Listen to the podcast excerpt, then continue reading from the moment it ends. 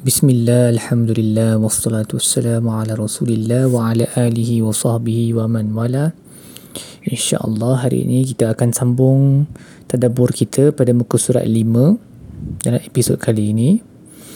Yang pertanyaannya yang ingin disebutkan ialah uh, apabila Allah berkata wa basyiril ladzina amanu wa amilus salihat Imam Sa'adi berkata di dalam ayat ini terdapat um, isyarat tentang mustahabnya ataupun bagusnya untuk memberi berita gembira kepada orang beriman dan memotivasikan mereka um, untuk melakukan amalan baik dengan menyebut ganjaran uh, ataupun balasan yang akan mereka terima kerana itu akan menjadi um, uh, apabila kita menyebut ganjarannya dan menyebut balasan baiknya dia akan meringankan lagi um, effort ataupun usaha untuk melakukan amalan tersebut. Jadi kalau kita ada anak-anak ke anak murid ataupun ataupun sesama sendiri kalangan orang dewasa, kita mahu untuk kita lihat orang buat benda baik uh, ataupun kita mahu orang buat benda baik, maka kita berikanlah berita gembira, oh kamu buat benda ni insya-Allah kamu akan diberi ganjaran sekian-sekian.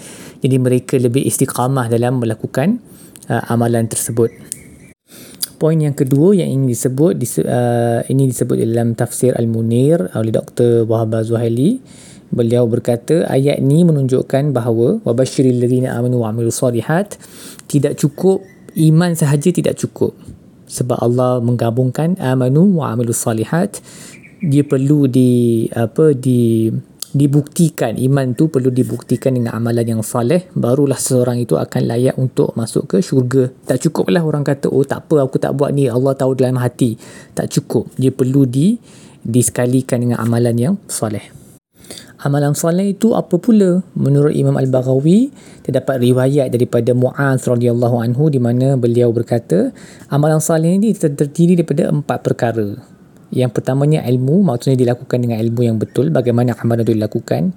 Yang kedua niat, kira kita niatkan untuk melakukan amalan tersebutlah bukan secara tak sengaja kita buat kan. Contohnya kalau kita mandi, kita kena niat nak mandi untuk solat apa sunat uh, hari Jumaat ke ataupun mandi wajib kena niatlah untuk tujuan tersebut untuk tujuan ibadat yang kedua dia dilakukan dengan kesabaran supaya kita dapat istiqamah dan yang akhir sekali ikhlas iaitu dilakukan kerana Allah. Dua empat ni sebenarnya boleh di um, diringkaskan kepada dua niat utama untuk semua amalan baik yang kita lakukan yang berpaksikan kepada kalimah syahadah syahadah lah la ilaha illallah iaitu kita melakukan sesuatu itu kerana Allah Muhammad Rasulullah Uh, dan kita lakukan segala uh, amalan ibadat tu berdasarkan apa yang telah diajar oleh Nabi sallallahu alaihi wasallam.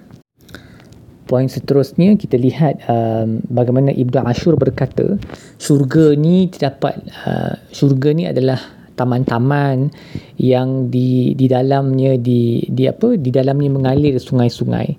Um, dan Ibnu Ashur berkata um, begitu indah sekali syurga di mana kita lihat pemandangan ni adalah taman-taman yang di dalamnya mengalir air dan ini disetujui oleh semua manusia uh, adalah di antara pemandangan yang paling indah sekali. Kalau kita kalau kita tengok kanak-kanak ataupun kita sendiri kita akan berasa ketet- uh, mendapat satu ketenangan bila kita melihat satu tempat yang ada bukit bukau dan lepas tu ada tasik ataupun sungai.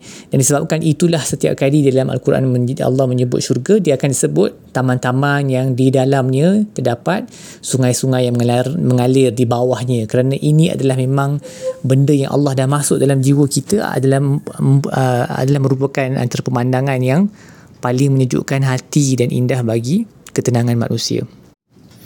Seterusnya Syekhul Islam Ibn Taymiyah berkata Allah memanggil orang yang um, tersesat disebabkan Al-Quran ini sebagai fasik kerana sebelum tu se- sebelum Allah menurunkan perumpamaan dalam Quran mereka terima tapi bila Allah menurunkan perumpamaan dalam kes ni Allah kata Allah tidak malu untuk menyebut uh, hatta kisah sebuah seekor nyamuk innallaha la yastahi an yadriba masalan ma ba'udatan fama fawqaha. Kalau level nyamuk pun Allah tidak malu untuk menceritakannya sebab semua yang diceritakan oleh Allah ada hikmah yang kita boleh belajar daripadanya.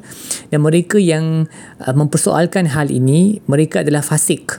Dan disebabkan itu, um, uh, Sa'ad Ibn Abi Waqqas, menurut Syekhul Islam Ibn Taymiyah, Sa'ad Ibn Abi Waqqas ni sahabat Nabi, dia menggunakan ayat ni untuk berkata inilah perangai khawarij. Sebab khawarij, mereka uh, saat memanggil mereka sebagai fasiqin, orang yang fasik, yang yang jahat, yang berdosa, kerana mereka sesat dengan Al-Quran. Mereka, Al-Quran tu menjadi punca kesesatan mereka. Dan sesiapa yang sesat disebabkan oleh Al-Quran itu, maka mereka adalah fasik sepatutnya. Quran tu menyebabkan seorang menjadi lebih uh, lebih terpandu, lebih mendapat hidayah, bukan menjadi lebih sesat. Dan kalau kita sesat dengan Al-Quran maksudnya, uh, kita adalah orang yang fasik lah. Khawarij ni memang terkenal dengan ibadat mereka, um, hafalan Quran mereka, hadis-hadis Nabi menceritakan betapa zuhudnya mereka, banyak membaca Al-Quran, tapi mereka salah faham ayat-ayatnya, membunuh para sahabat yang lain dan sebagainya. So mereka sesat dengan Al-Quran itu, sebabkan itulah saat memanggil mereka fasik. Baik, apa taujihat dan aplikasi yang kita boleh ambil daripada ayat-ayat pada muka surat ini? Yang pertama, uh, tempat tinggal, rezeki, pasangan dan keselamatan daripada kematian semua ni adalah keinginan manusia dan kesempurnaannya serta um, apa keabadiannya tidak boleh berlaku di mana-mana mana-mana melainkan di syurga sahaja. Maksudnya hanya di syurga sahaja kita akan ada rezeki yang tak putus-putus, tempat tinggal yang yang kekal selama-lamanya, bahkan yang berubah menjadi cantik setiap kali kita balik ke rumah dan tiada maut. Di dunia ni pasti akan ada um, ada masa rezeki kita berkurang, ada masa tempat tinggal kita bermasalah dan sebagainya. Maka kesempurnaan ini hanya boleh uh, um, hanya boleh ditemui di di syurga. Seterusnya kita belajar bahawa orang beriman apabila Allah mendatangkan satu perintah ataupun satu uh, perumpamaan dalam Quran, attitude orang beriman adalah taslim wal imtisal iaitu terima sahaja sebab tu kita panggil orang Islam ke orang Islam bererti submit mereka yang menyerah diri kepada kehendak Allah orang munafik pula mereka akan banyaklah mereka berbahas kenapa gini kenapa gitu dengan tujuan untuk membatalkan apa yang Allah turunkan jadi orang beriman sepatutnya terima sahaja dan seterusnya iman itu um, mem- membuahkan hasil firasat yang dengannya um, orang beriman dapat membezakan antara yang hak dan yang yang batil. Dia hanya boleh berlaku dengan iman yang suci di atas fitrah yang suci. Apabila ketiadaan apabila iman tu tak ada, maka hak dengan batil tu dia bercampur baur seperti mana yang kita boleh lihat dalam masyarakat-masyarakat yang tidak beriman. Uh, aplikasi yang kita boleh praktikan daripada ayat ini yang pertama dalam ayat allazina yanquduna ahdallahi min ba'di mithaqihi wa yaqta'una ma amara Allah bihi an yusal mereka yang um, memecahkan uh, perjanjian dengan Allah selepas mengikatnya dan memutuskan apa yang Allah perintah untuk disambungkan bagi kita cuba kita fikir ada tak apa-apa perjanjian yang kita telah um, ataupun apa-apa ialah apa-apa perjanjian ataupun nazar yang telah kita tetapkan bagi diri sendiri dan kita masih tak penuhi lagi perjanjian itu maka cepatlah penuhi perjanjian tersebut. Dan yang kedua Uh, perkara yang Allah perintahkan uh, untuk di di apa disambungkan dan orang yang kafir ni orang yang fasik ni kerja mereka adalah putuskan orang beriman kena sambungkan. So sambungkan perkara yang Allah uh, perintah untuk disambungkan dia bererti keseluruhan syariah itu. So maksudnya kita jangan putuskan satu bahagian syariah dari bahagian yang lain. Kita kita kena ambil Islam secara kes, uh, keseluruhan.